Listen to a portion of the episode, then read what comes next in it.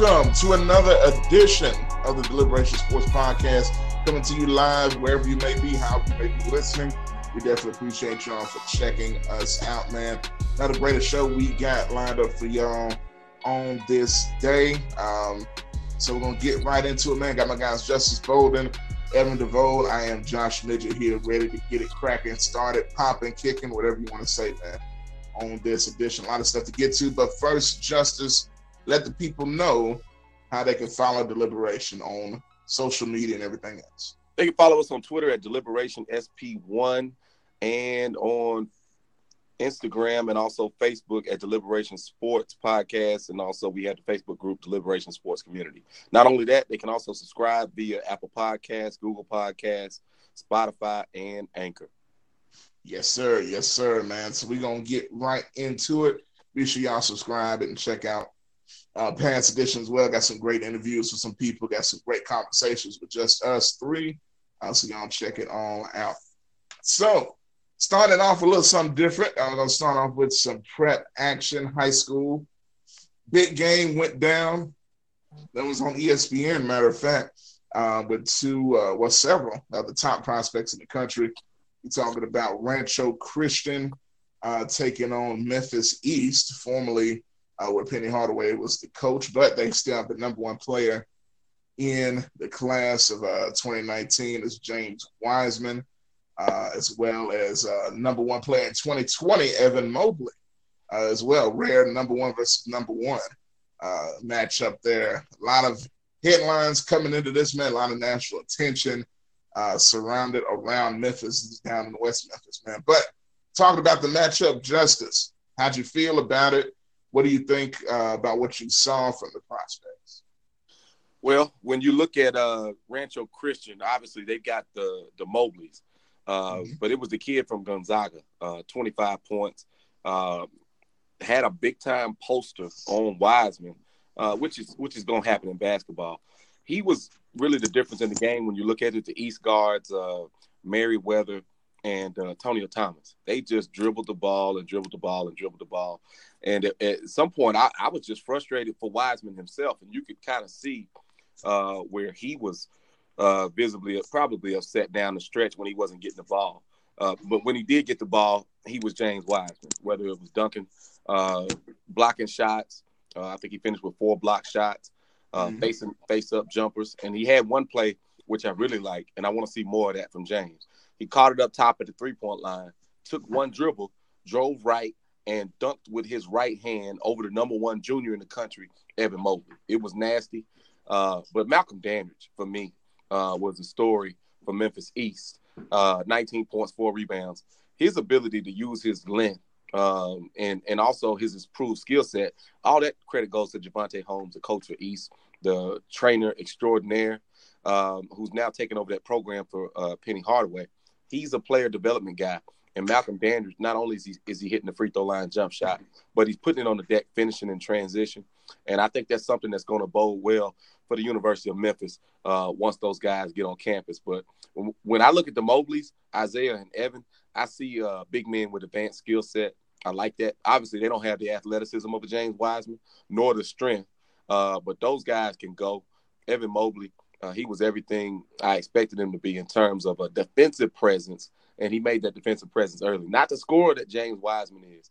And then uh, with uh, Isaiah, the older brother, uh, he, you know, he just got game. Now, um, he only had 15 points, but I think their impact, along with that guard uh, who's headed to Gonzaga, was a big difference in, in why Rancho Christian was able to get a 10 point win on the road. They've now beat six teams out of six different states this season.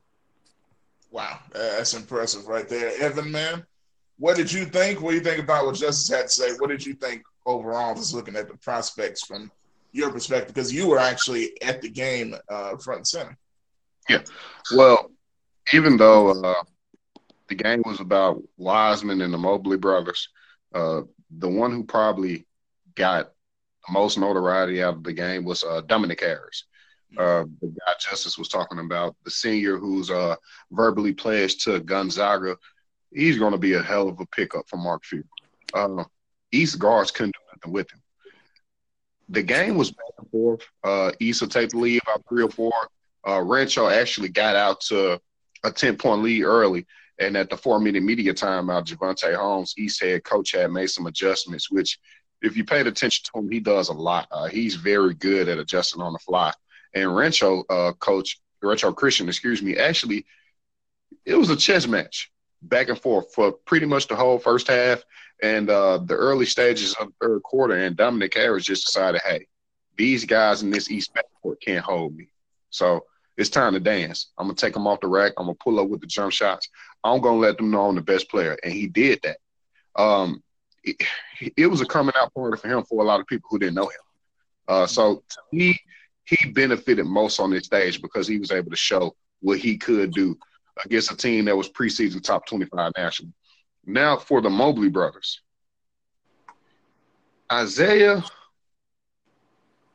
he he's got what I call sneaky hops because it was a dunk he had, man, uh, on Dandridge that I didn't think he was going to dunk it. It looked like he was just going up for a layup, and, and he just crammed it on him. I mean, he, his hops are very deceptive because he's slow. I mean, he's very slow off the dribble. And that's something I think that's going to have to improve on the next level. Um, he's a talent, but I just wasn't blown away like I thought it would. And just from sitting courtside watching him, he's nowhere near the talent of Wiseman right now. And these guys are in the same class. But he's definitely a good player. Uh, USC, of course, their dad is assistant coach for him.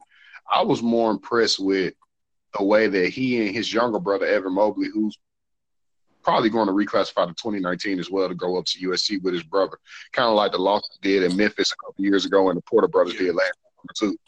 Um, those guys essentially played the point for them all night until Dominic Harris took over.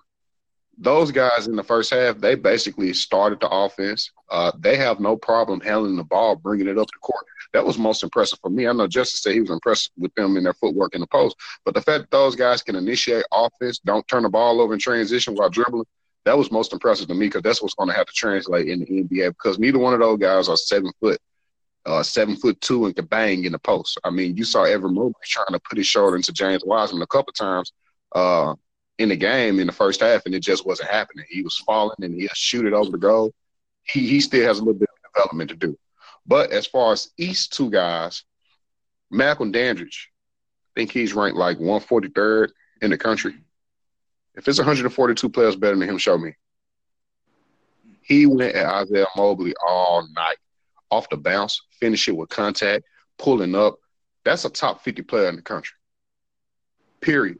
I don't care what nobody say. That is a top 50 player in the country. And if his I know his ranking is going to go out out the this weekend game. I know it is for a fact. Because without him early on, the game is out of control early. He the one who led them to weather the storm. And some great coaching adjustments by Javante Holmes. That's what kept them in the game in the first half. Malco went to work. There is not 142 players in the country better than him. Period. The recruiting websites got it wrong. He's a top 50 basketball player. And I think he was kind of a victim of being around so much talent. Yeah. And with the Bluff City Legends, formerly known as Team Penny, where he's just actually getting an opportunity to shine. That's a top 50 player in America right there. And James Wiseman, um, he did get dunked on a couple times, but he just showed his whole entire arsenal. Uh, he hit a couple threes. Uh, he had a step back jump shot. He had a one dribble from the free throw line, bounce just up, dunking over the number one player in the 2020 class, Evan Mobley. Uh, shot the free throws well, ran the court very well, which is what you want to see from a seven footer. He gets in the middle of the lane and seals very well, which is something that's a lost art uh, with big men right now because everybody wants to be a jump shooter. But he still, what what I like to me is he's willing to get in the paint and bang. And, and whenever you know you see that with a big who's not standing away for contact, like I kind of saw him do last year, that's a plus. But to, to finish it up, the reason why East lost this game because their backcourt wasn't up to par with Rancho Christian. That was it. Mm-hmm.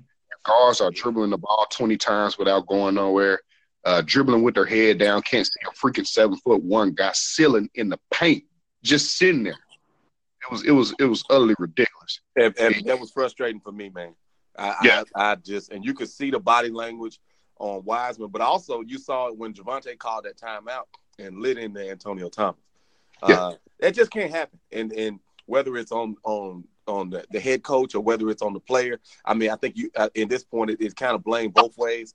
Uh, for me, if, if I got a if I got a guard and he's not gonna get the ball down to the post, I got to sit him, and then maybe I put him back in. But um, Antonio Thomas, he's headed to Bradley. He's got to do a better job. He was known a, as a passer coming in out of Ridgeway, uh, where he played his first three years. He's got to do a better job of making sure that Wiseman and Daniel touch the ball every time down the floor. I, I agree, and I, I want to say this: it's not that we're bashing the kid. He's a he's a he's a talented player. Yeah, he's a good but kid. He's a good kid. When you have, and I want to get that out there because these are still kids. Yeah. But when when you have two of your best, these are the two best big men in the state. I don't think you guys disagree with me. You get the guys play inside out. I know we kind of get fooled by watching the NBA now, but that's traditionally how the game is played. And usually, if any NBA coach, I guarantee you, if they go get a Shaq out here again or Wilt Chamberlain, they're gonna get him the damn ball. Period. And you know, we never seen a team. Uh, Golden State kind of got these kids' mind messed up. We've never seen a team like Golden State with that many snipers. That when their team break up, we probably won't see it again for another fifty years. These guys got to put the ball in the paint, and when you got two of the best players, post players in the country, and the two best in the state, you got to feed them. But my last summary of it, it was a hell of a game. Plenty highlights. I think two or three plays made Sports in the top 10.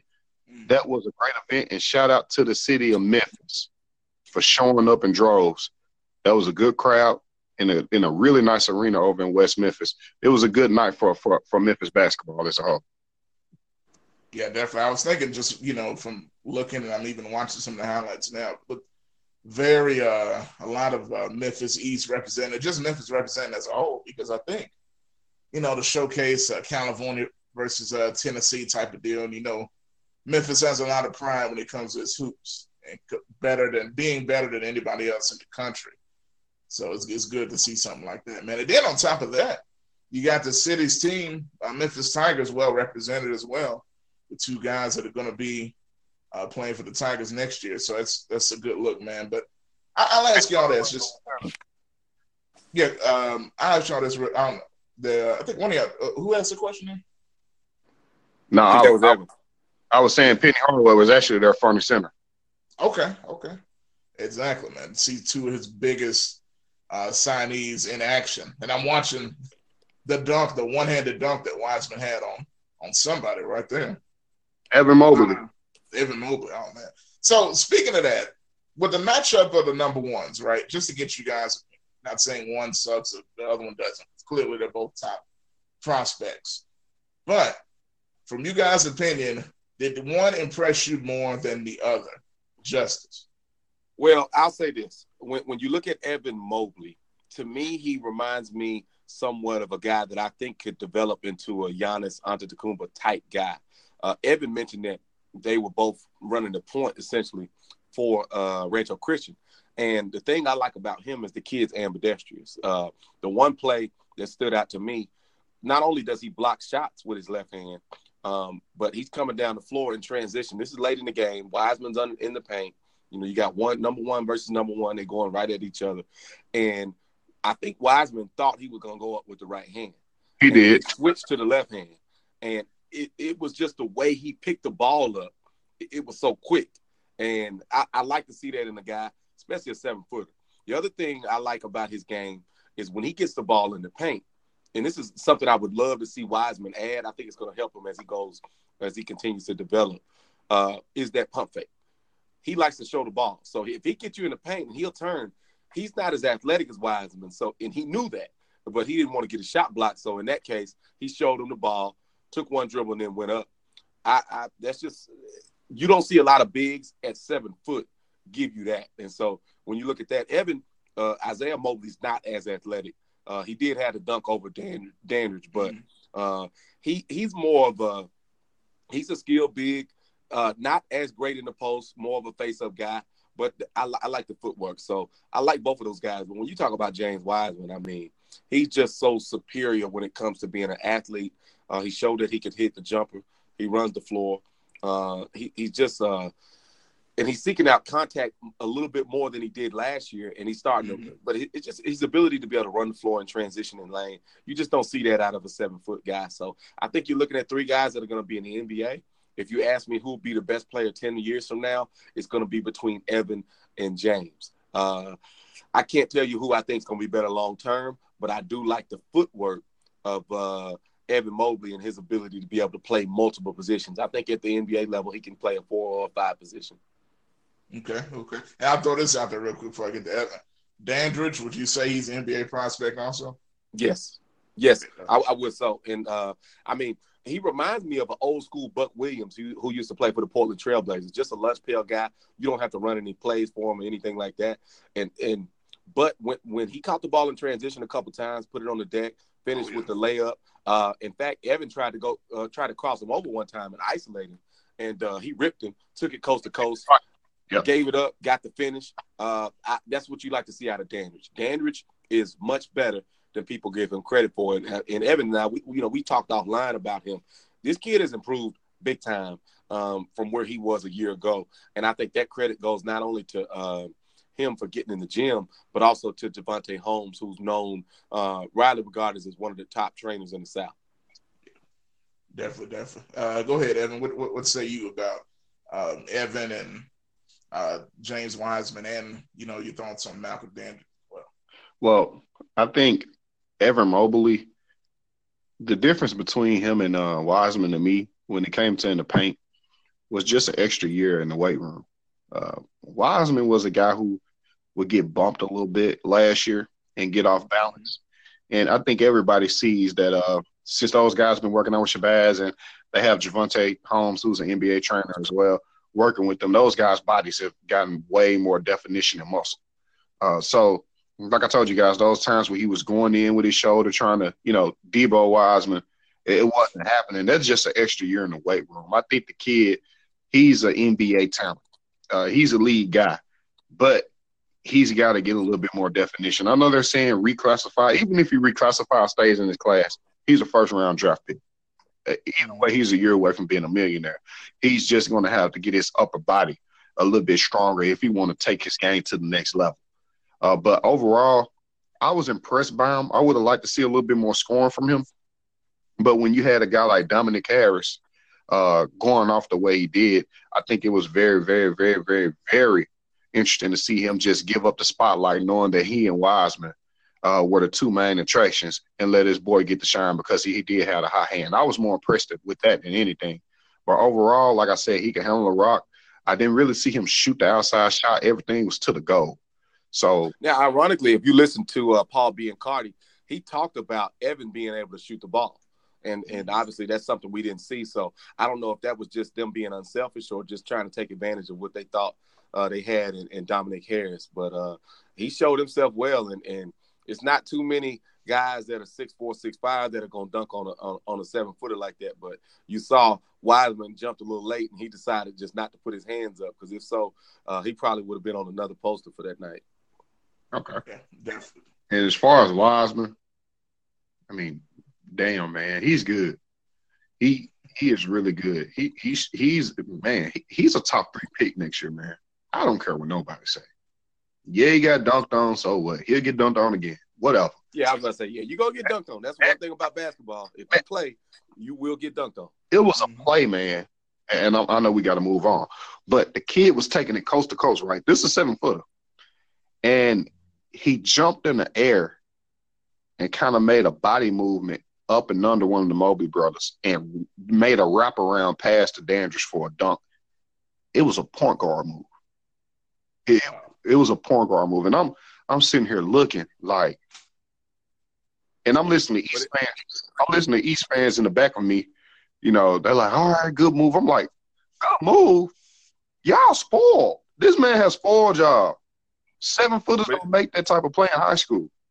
But if you notice, uh, Dandridge did the same thing when he stole the ball from uh, Evan Mobley. He took it all the way transition. When he realized he wasn't going to be able to finish, he dropped it off to a guard who gave it right back to him. Yeah, Justice, but we got six eight guards. You know, yeah. the difference yeah. between six eight and seven one, man. Like yeah. that that was special. That's that's when you go from being a good NBA player to being special when you could do that at that size. And we've all known how he could just face you up and pull up with the he pull up with three point shot. I mean, he's add that to his arsenal. And I really noticed him really picking it up uh, when he basically killed Vernon Carey at the Peach Jam this summer, uh, inside out. So mm-hmm. I was impressed by both prospects, but Wiseman just took the cake for me. And I'm not being biased. I'm looking at it.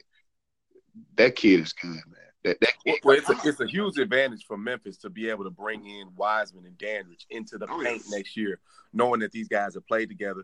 They're going to be comfortable passing with each other. But I tell you this, I would like to see East run a traditional high-low offense and either put uh, Dandridge up top because he can make the free throw line jumper, throw Wiseman down low, or vice versa, and just there's no reason to do anything else. Uh, Hold on, just, just, just, just their offense. That's their offense. That, that is their offense. No, well, I, I, there's some times where it seems like there's a down screen. Wiseman somehow ends up at the top of the key. Uh, if you remember, there was a couple times down the stretch where he was at the top of the key, lost the ball, and, and obviously it may have been because of the guards, but now he's got the ball 30 feet away trying to create. It's called if you're not gonna give me the ball in the paint, I'm gonna go get this damn ball outside. And that's what I'm talking about. That yeah, I want to I want to see that corrected. Uh, that, I want to see that, that corrected. From the pressure from yeah, that, that came from the pressure. Those guys they weren't letting them set up in their offense. Okay, and that that that's what that was. And I'm gonna tell you something. And, and, may, and, and, maybe that's just because normally East is not gonna face those seven footers uh, locally. Yeah, and I'm gonna tell you though, to me, I can't wait to see when Dandridge and Wiseman get to Memphis with so and this is you know not necessarily a knock on the East guards, but you would feel a lot more comfortable with Alex Lomax, who is already comfortable with those guys as it is. But just imagine at the next level. Antwann Jones. Antwann, Jones, Jones, is the best passer on that uh, University of Memphis team. When he exactly. gets when he when he pairs up with those guys, watch out. Even Tyler Harris, you know. Um, so it, it's gonna be it's gonna be something. I definitely can't wait to see that uh, with the Tigers coming in. There's no telling who they may add to that class. You know, because you got the the stuff you're hearing about Anthony Edwards, and of course Trendon Watford's been um, out there as well. So, hey Josh, can I say something real quick? Yeah, go ahead. Anthony Edwards is a real thing. He's a real thing. It is a far fetched for him to be a Tiger. I know a lot of people talking about he's not in that top five. That top five was put out before Penny started putting the full court press on him.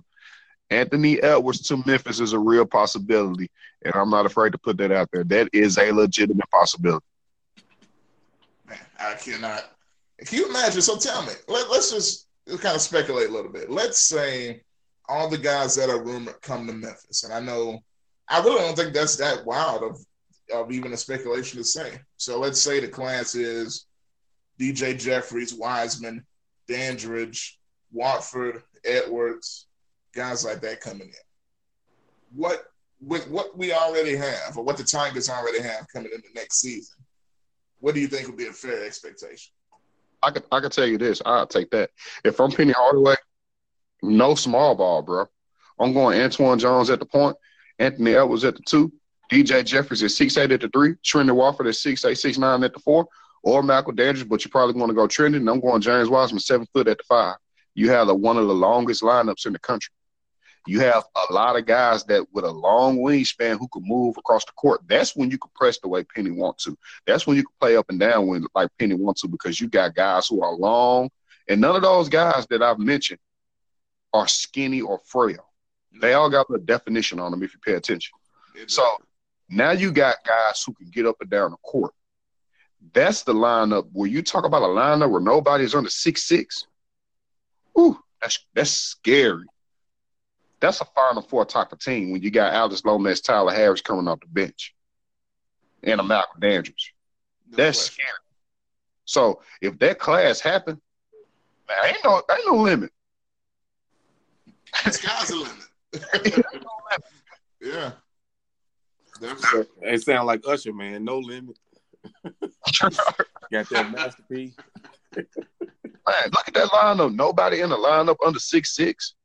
Man, yeah. come on. And and and Watford, if, if the Tigers are able to land him, when we talking about the University of Memphis Tigers, that mm-hmm. gives them that hybrid four man who really is a three, probably at the next level, it, it's just a watch, walking mismatch. Hey, Watford, Watford, Watford to be a Tiger. All right, so that's, that's, that's, that's, what, that's what, we're hearing. Yeah. Watford, like if I had if I had to make it this like a, a assumption today, Watford to be a Tiger. I've I've heard too many times uh from I won't say the names, but people who are within the know of the situation say, yeah, he, I, I think he's coming. Well, uh, unless something changes, the number one guard in the class of 2020, Jalen Green, whenever he decides to enter college, I think he'll be a Memphis Tiger too. Because yeah. if you look at not only the relationship with Penny, but the fact that both of his AAU coaches from this past summer so happened to live in Memphis. One, uh, Sam Mitchell, is the associate head coach at the University of Memphis, mm-hmm. and the other, Lionel Hollins, uh, is a former Grizzly coach who still lives in Memphis. I think that's an easy call right there. Yep. Uh, definitely, definitely, man. There's a ton of excitement with the Tigers and, and the recruiting process right now, probably as high as it's ever been. Um, you got some realistic, crazy possibilities for next year, man. So can't wait, and it'll be interesting to see how it all shakes out. Now, I want to get some other college basketball as well. Uh, just some things that's been going on. Um, we, we you look at uh, the schedule first.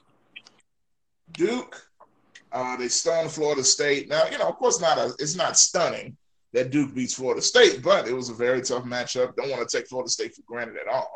The team that I picked to go to the Final Four uh, several weeks ago on one of the podcasts, um, and they showed just how good they are. Um, well coached and everything, um, but Duke with the last second shot to take the win against Florida State, man. What does this mean uh, going forward for Duke? How big was that victory? Uh, I'll start with Evan this time. I think it was huge because everybody knows Duke is young. Duke, Duke is very young, and they um they went that basically the entire second half without Zion Williams. Uh, he had got poked in the eye and he was seeing double vision the rest of the game, so they you know they didn't want to risk him. And Cam Reddish and RJ Barrett just stepped up, and it is so hard to go into you know play a team in that environment like Florida State and come out with the win. And shout out to Coach K. That out of bounds play, man. That's why that man is a Hall of Famer right there. I mean, the play was ran to perfection, and it got an open shot. It was an open shot, and those guys to be freshmen to be able to lock in, run a play that well executed with less than a second left on the clock, and even get the shot off, yet alone hit it.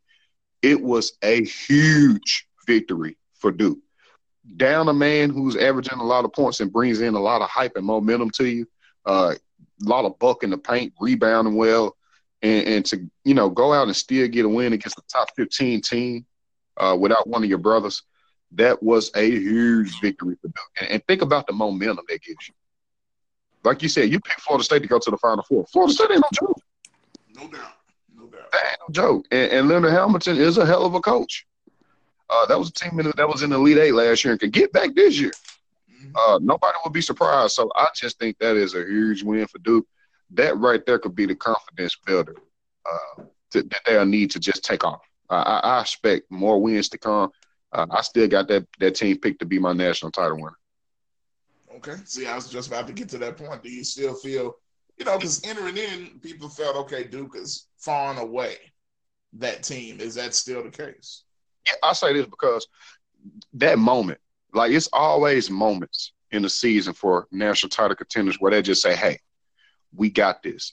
Mm-hmm. It showed on both sides. It showed the Hall of Fame coach we already knew could draw plays and put his guys in position, no matter how much time on the clock to win the game. And most importantly, it showed that a young freshman class is able to, in a hostile environment, pay attention to detail and go out and perform and get off a game when that was impressive to me. That would warm me over with this team. All right. Well, Justice, how you feeling? Well, about Duke, I mean, they're they're great. Um, they they were in one of my final four picks at the beginning of the season, along with Kansas, Tennessee, and Gonzaga, and that was before Gonzaga uh, beat Duke. But I, I, think you know when you look at uh, Zion Williams, obviously he sat out. Cam Reddish shows that he's he's a big game guy. Um, making that shot like that. So, and the credit goes to Coach K for drawing up the play. But uh, you still got to go out and make the shot. If you miss a shot, then it, it's all for naught. And uh, Cam Reddish showed that. RJ Barrett, he's leading the ACC in scoring. Zion's right behind him. Um, so I think when you talk about Duke, it's no doubt they're they're a contender. But there's some other teams who uh, have still let, yet to lose. One of them is Virginia, who we've seen uh, be somewhat of a pretender when it comes to to uh, NCAA tournament play. So I'm gonna put them back on that same line as a pretender uh, because I don't think that uh, Tony Bennett has shown the ability uh, to win the big games when he's uh, let's just say the number one seed, and it looks like they're on line to be that this season. The other team is Michigan, and uh, I know that was one of Evan's uh, dark horses early in the season, and they've shown no signs of letting up.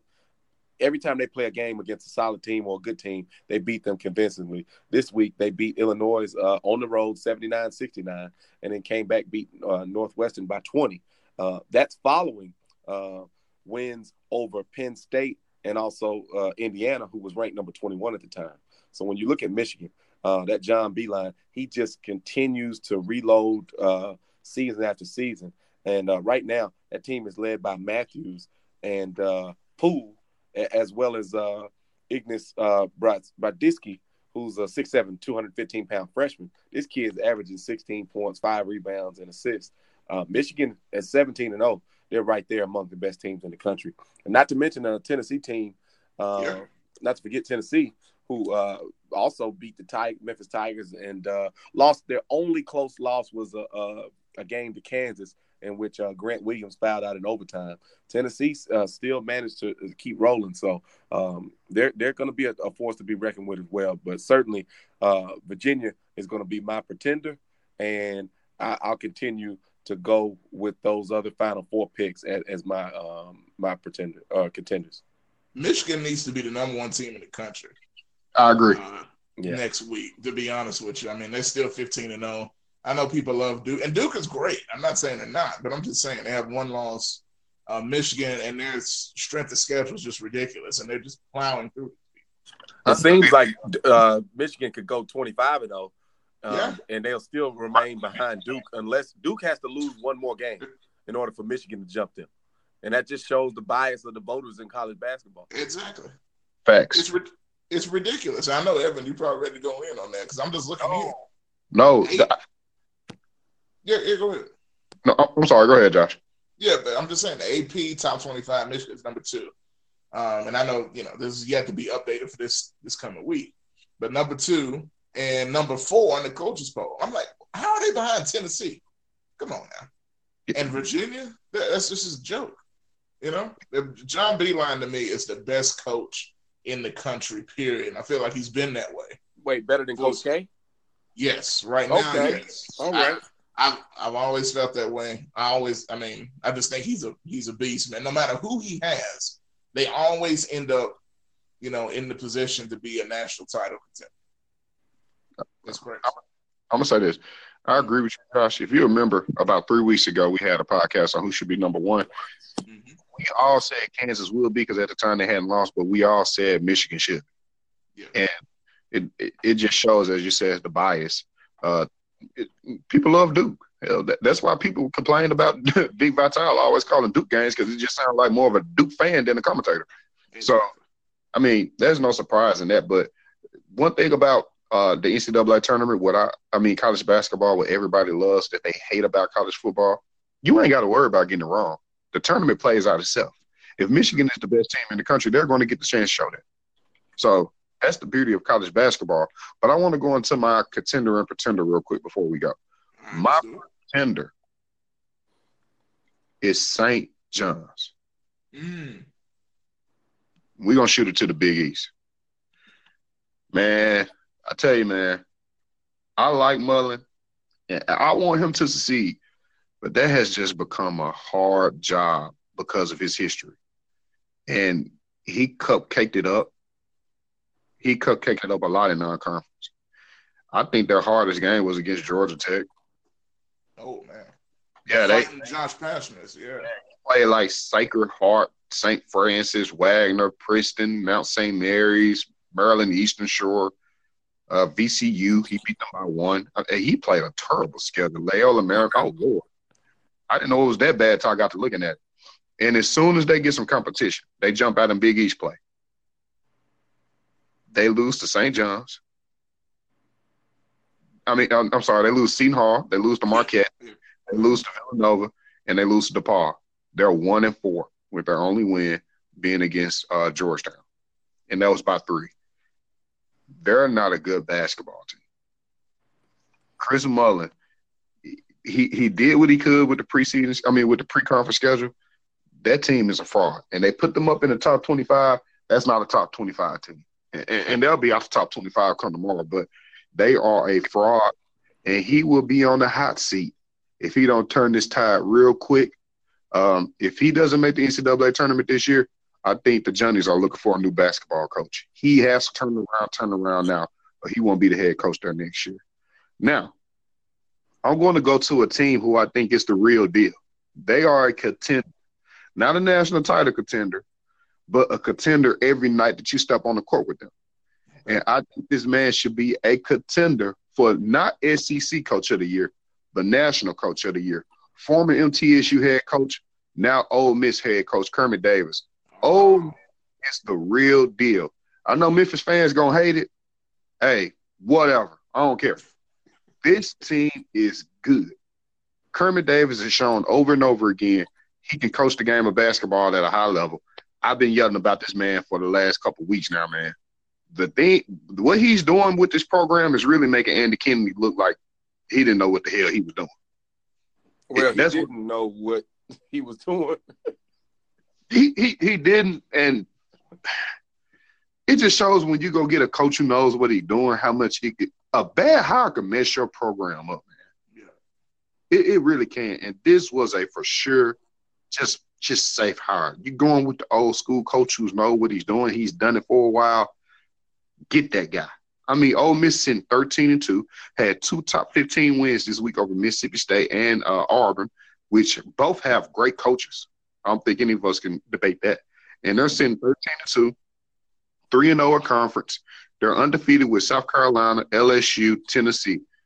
Those are your remaining unbeaten uh, in the SEC. And I just think Kermit Davis is doing such a great job, such a great job. So I'm going to put them down as contenders give Kermit Davis all the notoriety he needs, man. He definitely deserves it. That is a tough job to win that. And this team was a team that Tony Madlock, Memphis' assistant, was the interim head coach.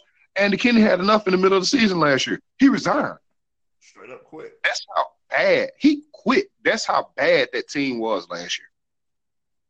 That's how bad the team was last year. For Kermit Davis to come in and do what he's doing this early with no signs of slowing down, hey man, kudos to those guys, man. I hope those guys have continue to the trajectory that they're going up, man, and, and make it to the NCAA tournament, man. That that program deserves. Yeah, and they'll be a sleeper too. You know, when they get in the tournament, it's one of those teams. The higher seed teams do not want to play.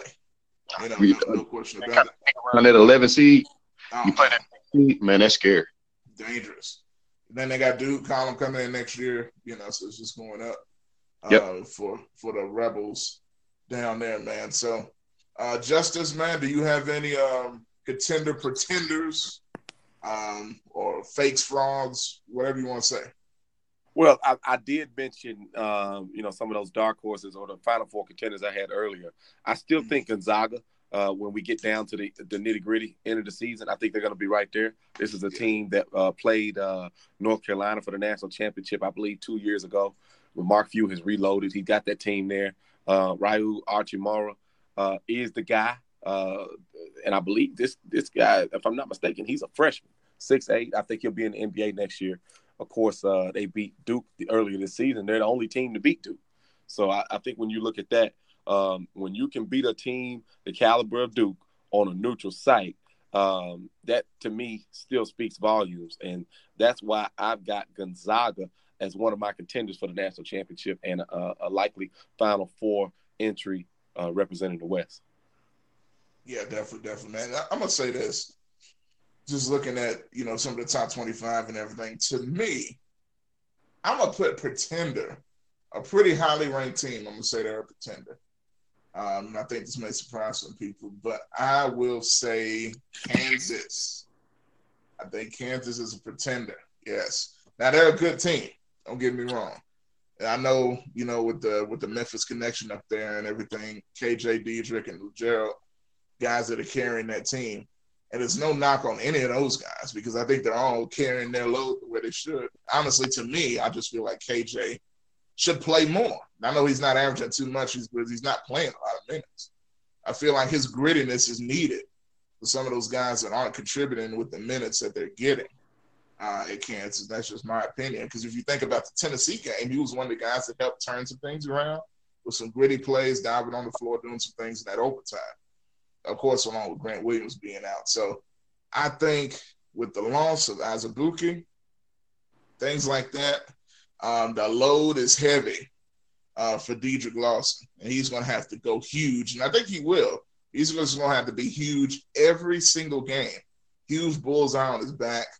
And I just think when it comes tournament time, I don't know how that's going to carry. You know, you got a guy that's carrying the load all season uh, the tournament is just going to get even more uh, tough uh, to play. So I just don't really see Kansas realistically being contenders. And I think they could drop a couple of more in the conference, some upsets um, in there, be just because of you know what they have. So that's just my opinion on them.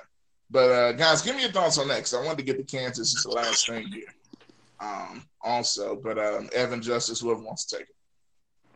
I agree. I think Kevin uh, Kansas is a, a, pretender in that sense. Uh, mm-hmm. They've won some close games, uh, yeah. but I'm, I'm, just not sold on them. Though it could be a blessing in disguise for, uh, in a lot of ways, that Azubuike is out for the season because that's going to cause them to uh, be even more reliant on Dedric Lawson, which could be a good thing.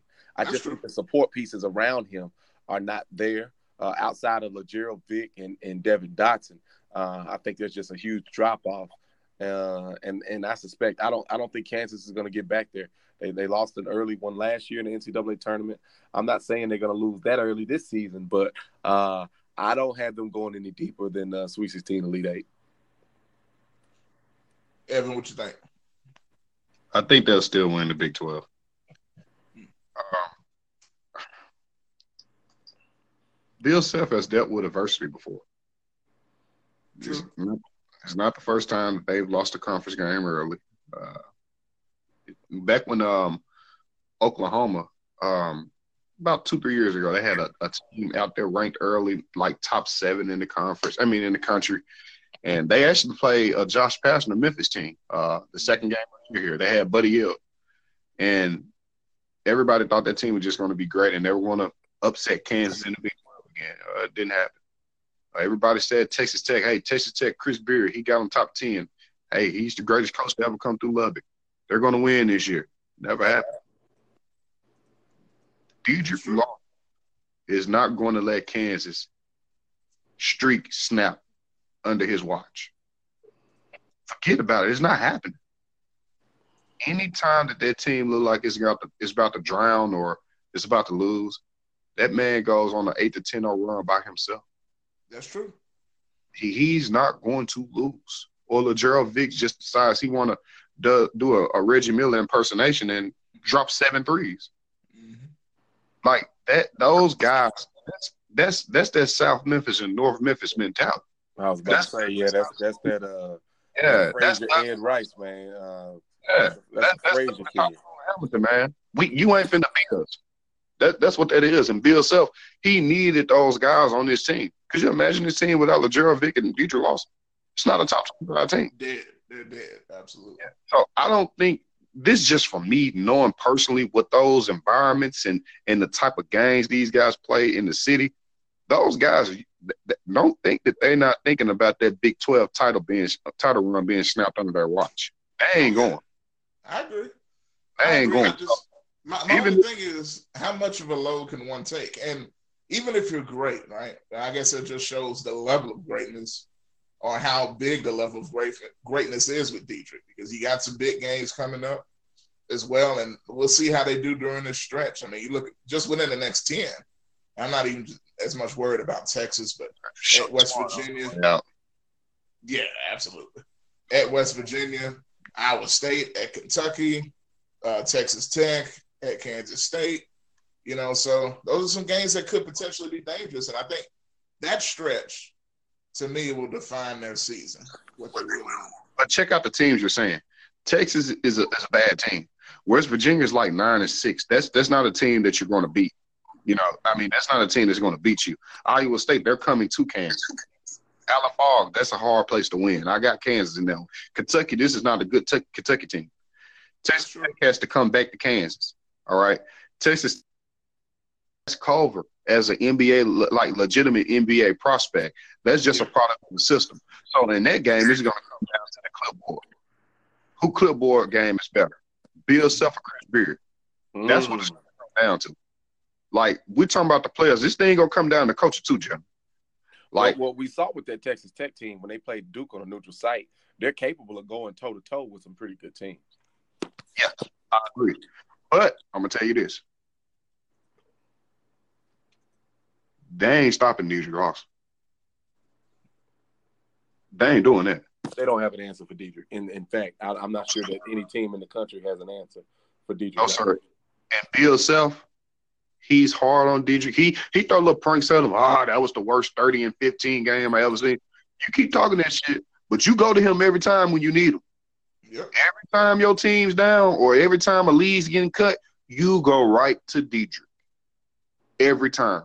I think those guys still come out the Big 12, man. Now, I agree with you. I don't see them being a Final Four team, and I think all of us probably had them in our Final Four earlier. But yeah, probably. I don't see them, and that was before Azubuike was hurt. Like if he if he's not hurt, I don't think we're still having this conversation because that's just another big who's going to clean up the glass and finish around the rim for him. But, but let me tell you this: I think it's it's for Dedric's favor that Azubuike's out. Now, yeah, it's favor, but it's for the team favor. Yeah, yeah, exactly. Because I think I, I, feel like he functions better without because they both are low post guys. And they kind of clog the paint when they're in the game together. Right. It's just what it seems like to me. Dedric has a lot more space to operate. Definitely agree. Yeah. So it, will be interesting, man, to see how, how it all plays out. And I still stick stick to my thoughts that I feel like KJ Lawson can be a a big asset in a certain way. I'm not saying taking over games, nothing like that, but just the grittiness and you know defense, making key plays, passes, stuff like that. Like he did at Memphis, uh, he was low key very good when he was healthy. So we'll see what, what happens with that. I'll talk about real quick, if you don't mind. Mm-hmm. 30 seconds. A lot of people think um, taking a year off can help guys. In a lot of cases, it hurt guys as well. A lot of guys need those rep and game, you know, in game reps, and they can't take a long period of time off. I think KJ probably did not benefit from taking a year off again was essentially his second year off in three years. Yeah, uh, because he had an injury as a fresh as a freshman at uh, Memphis. Mm-hmm. Uh, I'm not sure that that helped him. I'm not sure. So that that's my thought. That's a good point. That's a good point. point, and hopefully, uh, you know, you never know as the season goes along. Maybe he gets his win, it gets better. Um, so we'll kind of see what happens with that, man. But uh, that's going to do it for this edition of the Liberation Sports Podcast. A lot of stuff we got to on this one today. Going to be coming back with some more stuff soon. Uh, so y'all stay tuned. Uh, got a lot of uh, stuff coming up potential as well. Hopefully, has some, some good interviews up as well with some folks uh, to talk all sorts of sports, man. So y'all keep it locked with the Liberation Sports Justice. Let the people know um, how they can hit us up one more time. They can hit us up on Twitter at Deliberation SB1 and also Instagram and Facebook, Deliberation Sports Podcast. We also have the group Deliberation uh, Sports Community on Facebook. Not only that, they can uh, subscribe via Apple Podcasts, Google Podcasts, Anchor, and Spotify. Just look for the Deliberation Sports Podcast. That's it. That's it, man. We definitely appreciate y'all for listening, checking us out, keeping it locked and loaded with the crew. I am Josh Midget, Evan DeVold, Justice Bolden here with me, and uh, the Liberation Sports crew. We will see you next time.